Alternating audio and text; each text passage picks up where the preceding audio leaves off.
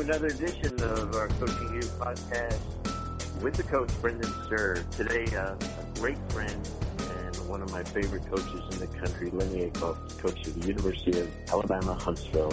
One of the most successful coaches in college basketball is our guest. Lenny, welcome. Thanks, Brendan. It's my honor. Thank you so much for having me.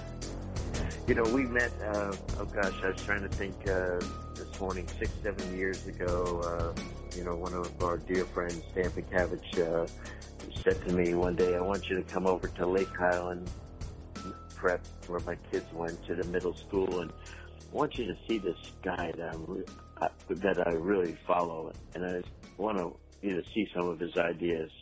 And as you know, uh, I respect Stan so much and, and, uh, I said, okay. And, uh, and then he had also done the same thing to my former player and good friend Doc Rivers and to Jeff Turner, the coach of Lake Highland, and we all went over there. And it was one of the most enjoyable times I have ever had in basketball. And uh, it was my first chance to get a chance to meet you, to see some of your ideas in basketball. And, uh, you know, there's nothing like, uh, like sharing and sharing and teaching with uh, fellow coaches uh, the game. I know you do an awful lot of that. Um, you know, when you when you go and you share with, and, and frankly, and to be honest, I mean, you know, you're one of the most successful D2 coaches in the nation, but you know, you're sharing a lot of times with, you know, Power Five schools. You're sharing with NBA guys and stuff like that. How do you feel when that when you're asked to do that?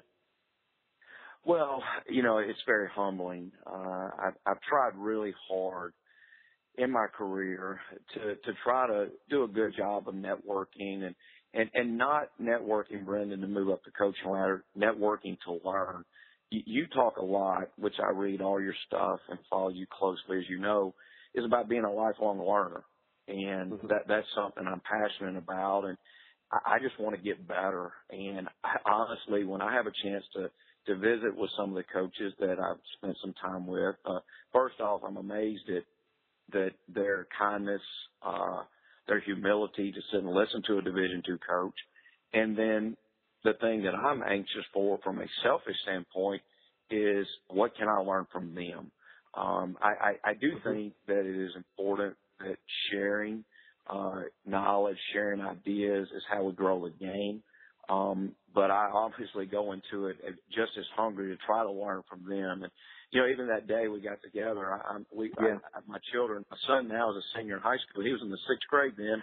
And I remember. we got his sixth grade AU team out there.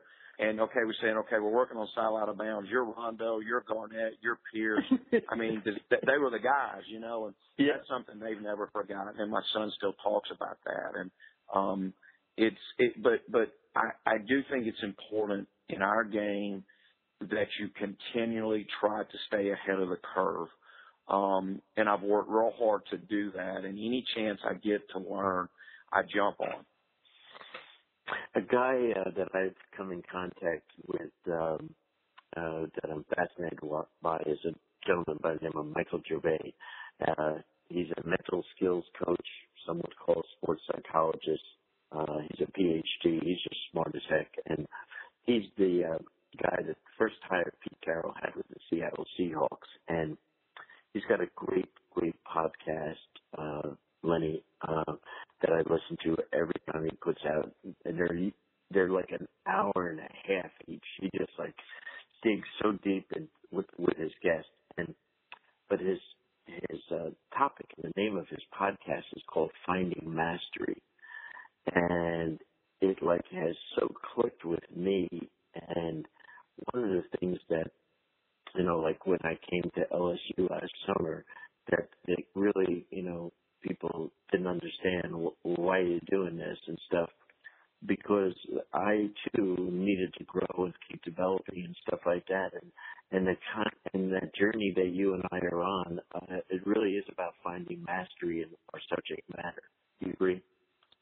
Do you agree? I, I you know, I, I do think what do they say? If you ever want to be overnight success, just go to work for about 20 years and you'll get there. Um, and, and I think that that's that's really something I think a lot of young coaches don't understand. You know, Brendan, I, I was a head college coach at 25 and had no idea what I was doing, nowhere near ready.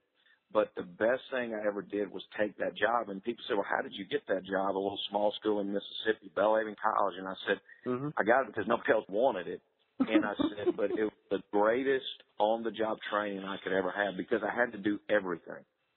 Um, yeah. you know, I had an assistant that was the cross country coach and a good guy.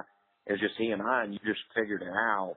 And I just finished my 26th year, uh, as a head coach and, and, and, and right down to our last game this year, I was thinking this morning working out, these are things we got to do better next year. And I, I, I'm every day I realize how little I know about the game, but it's not because I don't want to learn. And mm-hmm. I, I just, you know, they talk about in, you know, the book Outliers, the 10,000 hour rule and yeah. just the, the, the amount of time you have to spend. Um, but you just gave me something now to go listen to today, his podcast, because I, that excites me. And if I, if I'm anything, I tell guys all the time, I don't want to run out the clock on my career. And that's what I respect so much about you. I want to stay passionate about what I'm doing. Lenny, uh, you're coaching at the D2 level, which I have great respect for. That's the level of basketball that I played at, and I knew how good the players are. I know how good these kids are, and frankly, uh, on your teams, your best teams, which are almost every year, you've got three, four, five guys that could play for us or any Power Five team. In my opinion, they're just good basketball players. They might be an mm-hmm. inch short. They might, whatever they might, you know, they. More importantly, they got misrepre- misrecruited, misevaluated, right. or they just developed like heck, you know. And so mm-hmm. I understand that, and that's fine. But when you put your team together, uh, and and and I know your your style of play and your system, uh, how much of your what you do, and when you let's say first let's talk about evaluating and recruiting, when you're recruiting these young people, what are the things that you're looking for in your evaluation process? Well, I, think the first thing is the way we've done it here is a little bit different. The, the majority of the kids that we take, we redshirt. And when those kids decide wow. to come here or we decide to pursue them, they have to understand there's going to be a process they have to be willing to go through. And the, the thing that some of our better guys have been able to do is they have been, we, we're a developmental program. I think you've got to know where you are. Are we a program that recruit, can recruit the level player that's ready right now? Are we the kind of program that every day has to grind to continue to have guys? I call them guys laying in the weeds. You know, when you think about mm-hmm. your team next year at LSU, you're probably thinking about what starters do we have back and who do mm-hmm. we recruit? the guys that are equally important to us are the guys who were our seventh, eighth, and ninth guys last year. Our guys that were redshirting last year, are they getting better? Are we growing those guys out of the weeds so they can come be in our top eight? That's what we've got to have. There's so many years we have kids on our team that end up have being impactful, and the other guys in our league might say, "Where did you get him from?" I said, "He's been here two years. He just never got to play, but he kept getting better." And the thing that I think, obviously we all, I think anybody that would get on this podcast or and talk to you would tell you they want good kids, but we do not shortcut character. We do not. And the second thing that we absolutely have to have is a kid that loves it. There's such a big difference in getting kids that like it and kids that love it at your level, and you saw it firsthand this year, you have got pros. You have guys that have a great chance to play for money. That is their future. Basketball has a chance to be their avenue to make a living. At this level, 99.9% of the kids are never going to play for a dime. So they mm-hmm. better love it. And they come here and the kids that really love it get better. And so what we try to do, we try to take that kid that's not playing on the main court at an AU tournament – but a kid that's on the third court and you're saying, you know, that kid in a couple of years, he's going to be a good player. But everybody's kind of walks behind because everybody wants help right now. Yes. And we say that kid in two years, people are going to wonder how we got him. And it's going to be real easy. Nobody else wanted him. But I think getting kids, high character kids that love the game go a long way.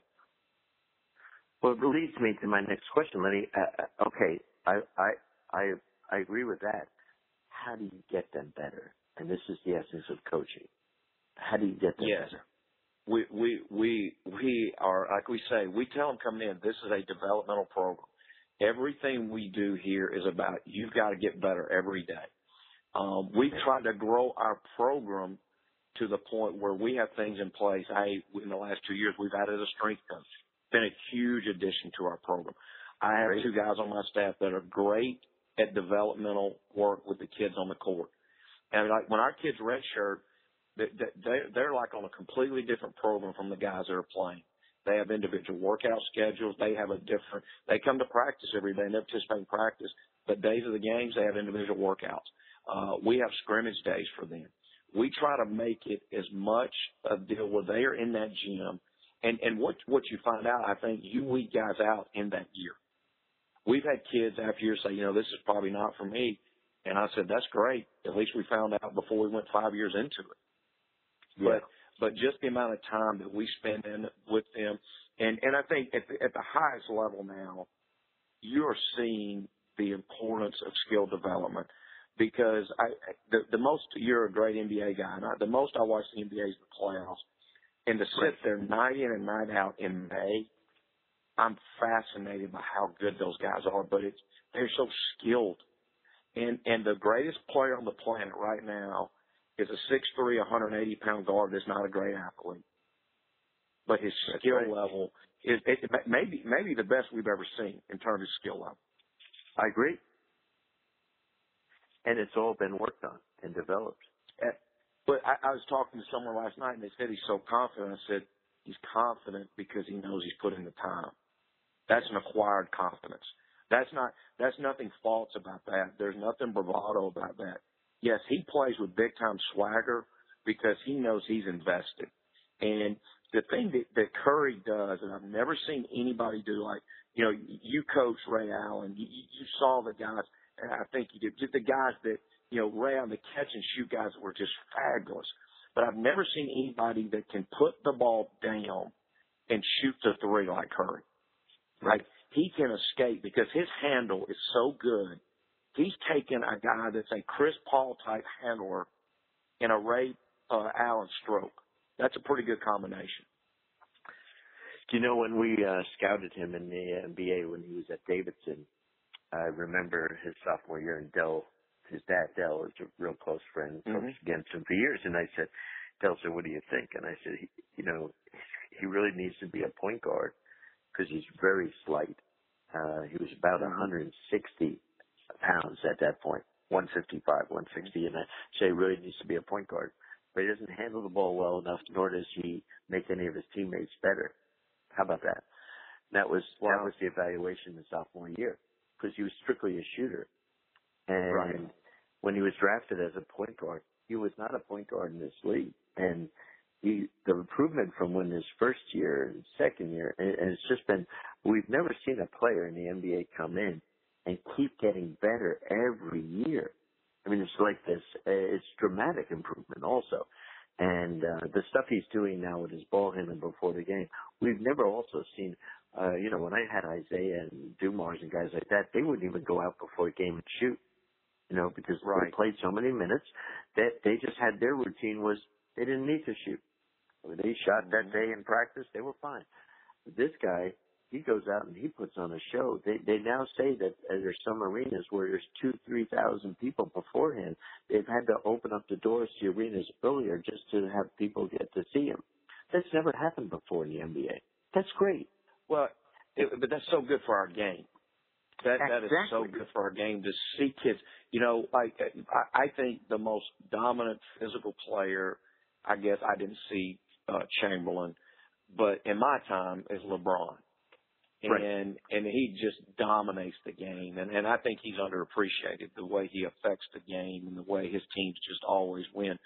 But I mean, that's he is a one in a billion. There's guys that look like Steph Curry on every corner, and you know you can't sit there and tell your kids you got a chance to be the next LeBron. That's not real. I mean, he, no. he is that that that young man, God put His hand on him and said, "You will be a specimen." There's Steph Curry's on every corner. every corner. But what, but, but also the more you get into Steph Curry, he's a high character young man. Very about the right things. And he's a great teammate. If you see the way his teammates rally around him and the way they gravitate to him, that that's the way the game's supposed to be played. And when you, like you said, and, and he, yesterday, I guess his name the unan- first unanimous MVP, but he's also fourth in the league and most improved player, which I thought he should have gotten. Yeah, I mean, it's just really it's so much fun to watch. You know, you and I have done it long enough. There's not much that you can say I've never seen anything like it. He, I've never seen anything like what he's doing. And and yeah. but but again, I think it's so good for the game. And but again, I think it comes back to skill development. We're talking about pre-game commitment to work. Um, and, and what he's doing, is showing kids, hey, this didn't fall out of the sky. This did not fall out of the sky. This is something this guy invested in, and now he's seeing the fruit. Lenny, when you when you uh, and and I've watched your teams over the years, and uh, they're you know, and you've had so much influence over other coaches, which is uh, I know it's a humbling thing for you because you have such humility, but um, you know, when you watch uh, the way uh, the ideas that you have, you've now the thing that I love about it is you you you you keep evolving. I, I don't want to use a bad word. I, I think that's a proper word. You keep evolving and growing and adding things to you. You're not you. You're kind of like what I say about Nike is they have this saying at Nike, there is no finish line. They're never satisfied. And so you seem to be that way as a coach. Is that a proper read on my part? Well, we we've tried real hard, and, and that's very nice of you to say. I, I think the the thing that I, you know, I, like this, I, I just finished my 19th year here, right? And the one thing that that that I think you know, the longer you stay, there becomes almost a think tank on how to defend who you are, your system, and what you do. Now, I understand simplicity, clarity with your team, and doing what you do better than how they defend it, or vice versa. But I do think you constantly have to be one step ahead of the posse. Mm-hmm. I, I, just know in our league right now, it's as good a coaching as we ever had in our league, the Gulf South, which is a great Division two league. Great, great. We have really, Brendan, since you and I have sat down three years ago, two years ago, whatever it was, and talked at length, we we've almost completely changed how we play. Um, we have always played faster than people realize. We've been a right. upper 70s, mid 70s scoring team, even long before they changed all the foul rules in college basketball. Well, this year we averaged 85 a game, and wow. and we really play fast. And the the we get the ball up the court. We our, our big thing is we want to get them on the run and keep them on the run. And, and the thing that we're always looking for is we are looking to try to create space with pace. That's mm-hmm. what we want. We want space with pace. And, and what we've been able to do is we've been able to get to the foul line. We've been able to have guys become more attack minded. But I do think it is because we continue to evolve. And, and I have been very, very blessed to be able to talk to a lot of really good coaches and guys that you know, I'm not going to name drop, but a lot of really high level guys have come through here to talk basketball, and I have learned so much from them, and we steal from them. And but I can give you one very significant secret: is some of the best coaches I've ever talked to are high school, Division three, NAIA guys. And I mean, those guys are such good coaches that no one knows about. Sure. And we steal from them all. We're not proud. I mean, we will steal from anybody. And we're, we're really kind of taking a lot. Like right now in May, what we do with our staff, I have three guys that work with us. They watch film. We get them all a different team that I like how they play. And I say, go to Synergy and I want you at the end of this month to say, coach, this is what they do. I want you to say, and this is what we can take from them. And, um, we are constantly trying to evolve. Like we will be different next year we're going to be almost positionless in our in our team next year, and and I'm really excited about that. When you uh, when you give your staff those assignments, uh, they're not teams in the Gulf South League conference either, right? No, those are no. those are others. teams that you might have seen a team. I'm just making up a team. Uh, Stephen F. Austin, you know, with Brad Underwood. Yes. You might say, okay, I want to, I want to study a little bit why why he was able to go undefeated in that conference. You know, uh, in his third year. How does that happen? You know, uh, it, it could be someone like that, right? A- absolutely. And, Yeah. and, and, and one of them's a division three school. And I just know how they play and know what they do. But if you go back and you look at the statistics, the stats at the division two level, and I, I haven't even looked at the division one, we probably should, but I'm more worried about my level. that we, we, we were a, a, a top 10 team for, you know, in a lot of categories. If you looked at the team, we got beaten the Sweet 16 this year, the, the regional Right. final, in a great game by Barry out of Miami. And the, if you go back and look at the numbers of three pointers shot, three pointers made, three point field goal percentage, some of the best teams in the country reside in the top 10 in the country at our level. And the game is changing and and we have got to keep up with that but but but what we have learned like you watch i was sharing with our guys yesterday when we met in the morning. I said you watch i watched portland and golden state the overtime game the other night that curry had with 40 when you watch them play what jumps out at you is the spacing because all five guys can dribble pass and shoot. You have to account for everybody. And it's so much fun to watch. And that's what we're trying to do to get to where we have always keep five guys out there that are a threat to make a shot. I thought uh, uh, Terry Stotts uh, coached against him, known him for years. I think he's done such an incredible job this year. You know, imagine losing four starters in the NBA. That's unheard of. And then to lose Right. four, including LaMarcus Aldridge, you know, a guy of that quality. And then to be able to come in with these guys, and it's sometimes having basically four guards out there in an NBA game against the best team in the world in Golden State, and really, frankly, kicking their butt. Uh, you know, if they had won that game the other night, they would have beat Golden State in this series. I'm telling you, they had them on the Well, you- so bad. It's ironic you said that because we talked in here yesterday. I said, obviously, everybody loves watching the Warriors. If you like basketball, you're going to like watching the Warriors. Absolutely. I said, I, I said, but the, like I have I, honestly, the other night was the longest I've watched Portland play. Sure. I said that guy is a well of a coach. I love how they play. They are creative in how they get the ball screen action. Um, the way he utilizes Lillard, who I had no idea was that good, and McCollum, the kid from Lehigh. Those two guys are fabulous, but he's got he's also got a bunch of blend guys that that fit with their team. I think he's done, and like you said, he's one point. I mean, they lose in overtime. You score one more point, you win that game in regulation. From probably being the favorite to win that series. That's a, that's an absolutely amazing thing that they they've done, and I'll tell you, and and they had Golden State for the first time this year where they were wavering in their confidence. They were Mhm. a, a shot or two away in that first half from almost disintegrating.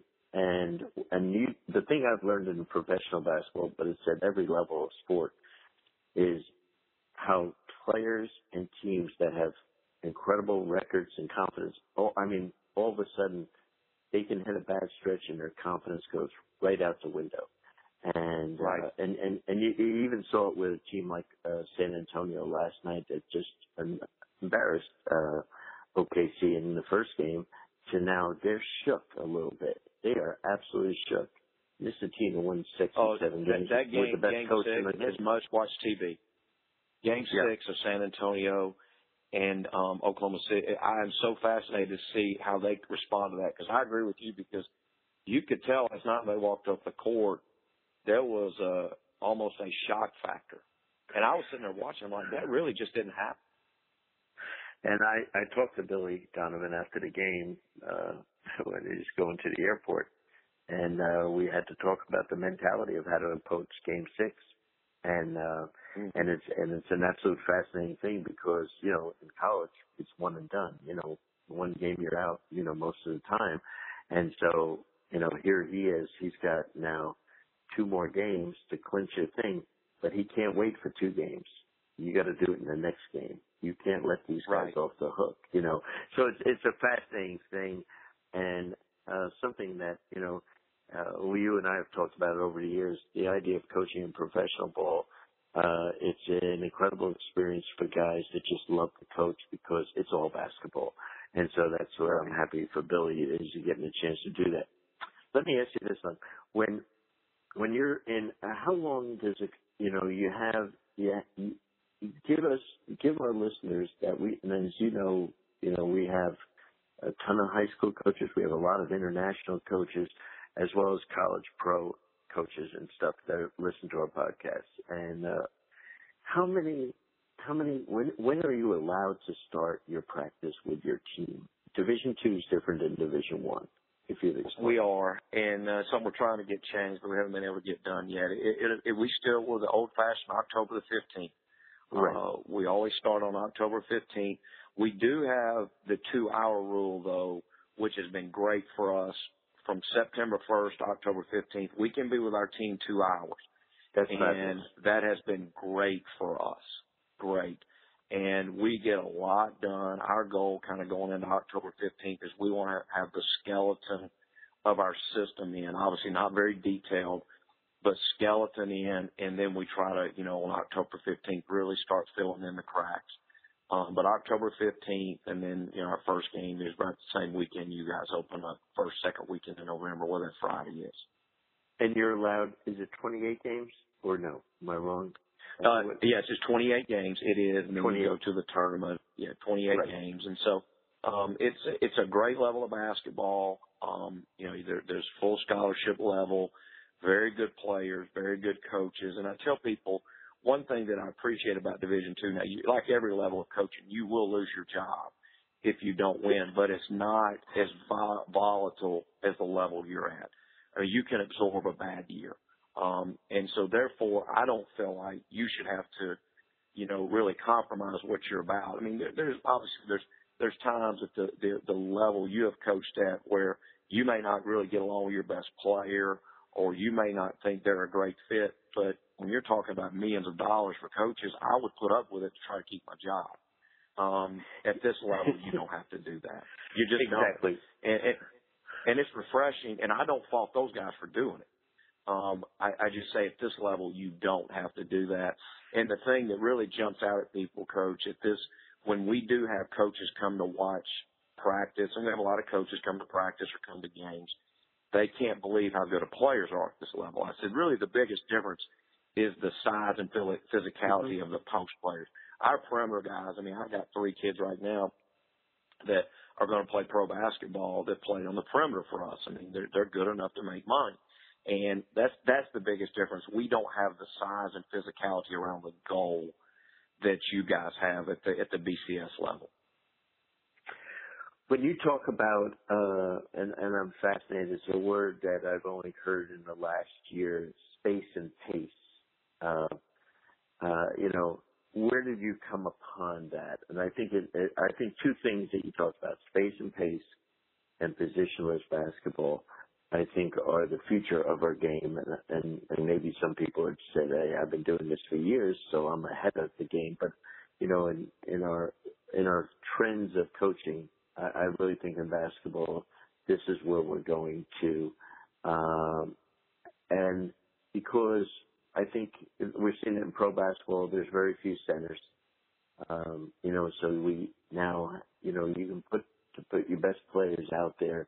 I think, and every kid that we recruit at these Power Five schools, every kid comes, every kid wants to be a pro. And so if you, you know, every kid says, oh, I'm a point guard, I'm a small forward, and they're not. But, you know, you, but I think the concept of developing them in positionless basketball how did you now take that concept of, of space and pace and positionless basketball and set it into your philosophy? Well, I, I think the thing that we tell our guys on offense is, is we want you, you know, we're playing with a 30 second shot clock now, the NBA 24, is we want you to have an answer for all 30 seconds. We want to have enough layers of offense that there's always and then what? there should ne- we should never not be able to answer that question. If we get into primary break, we define primary break. If we don't score on our initial burst or our speed game, what happens then? if we don't score in our default, what is our short clock offense? And I think the biggest thing for us is we want all 30 seconds accounted for. I don't want them to ever say, well, we just defaulted to or just don't really know what to do. Now that doesn't mean we're running plays, but I do think we try to play in concepts. That that's mm-hmm. something for us that is very important. What is our next concept we need to be seeing? For us, it's where's the ball and where's our five man. That tells us how we're playing because we really, once we enter offense, all four parameters, one through four, are the same. There's no difference. And next year, even our five is going to be the same, but we want our concepts. And the other thing that I think helps us account for that 30 seconds is corporate knowledge or our language. We, we have, we have a term or a teaching concept for every single thing we do. And it's just things we've come up with. And so they know when we're in this alignment, there is a name for that. There's, there's something in our language slash corporate knowledge that helps them coach themselves. We want them to be able to coach themselves. I, we literally had a team this year by February. If I didn't even go to practice or none of the coaches went to practice, they would have been fine. They could have coached themselves. I said, we want to coach kids to be coaches. Whether you want to go into coaching or not, we want you to be able to coach our team. And I think accounting for uh, a corporate knowledge, having a language that we really understand and, and is easy for us to learn has been a big step for us getting to that point that you're talking about, that we can play positionless and play with space and pace. When you practice, Lenny, how long, uh, let's say, uh, you know, preseason, October 15th to mm-hmm. your first game, how long is roughly a practice ballpark? Uh, you know, a long practice for us is two hours and 15 minutes. That's a very long practice. Once we kind of clear, and, and, we won't go back to back days, two hours and 15 minutes. If we go two hours and 15 minutes, we're probably going an hour and 50 the next day. And, and we're going to kind of be in that hour 52 hour range up until our first game. When we get into our first game, we have to do a really good job. I think we, we, our guys have got to be fresh. And so we're, we're going to live at about an hour and a half, you know, maybe mm-hmm. Christmas, and then it, it, it tapers down even below that. And, you know, I know you know Tony Ingle. Tony Ingle was my first boss. He's the guy that gave me a job. And he said, Lenny, I'm never forgetting this. This was 30 years ago. He said, you can never play cowboy and Indians without the Cowboys. and and he said you keep and you know Tony that you have to yeah. appreciate that comment from Tony. And and and and his point was they got to be fresh. We can't run off the Cowboys. We got to be ready to play on game night. And I, I would love to tell you that we go an hour and a half on the day of the game. We don't do that. Now, the things that we don't compromise are skill work and shooting. We're, we're, we're going to do that every day, every day. And then we get to our group work, our teamwork, whatever that may be. But we will never ever shortcut shooting because I don't care what you do. If that ball does not go in the goal, it is a hard game. I, I think this is some of the best things, and I think practice time is so important. And the thing that uh, I've always uh, loved about you is that you're so comfortable and so confident in what you teach, but uh, you know, and because you work so hard at it and you keep learning, that I think you keep getting every year a better product and that is so hard to do in our game. And so I, I always compliment you on that, buddy. I think it's it's spectacular. that's nice you say. What, like, you know, I think, I think one. Go ahead. Okay. I, I think one thing about that, just real quick, is that we are comfortable with what we do, but I also know this, and you and I've had this conversation.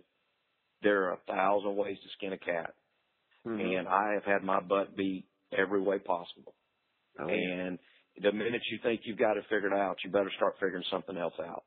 Because if you think you've got it figured out, you've got big problems.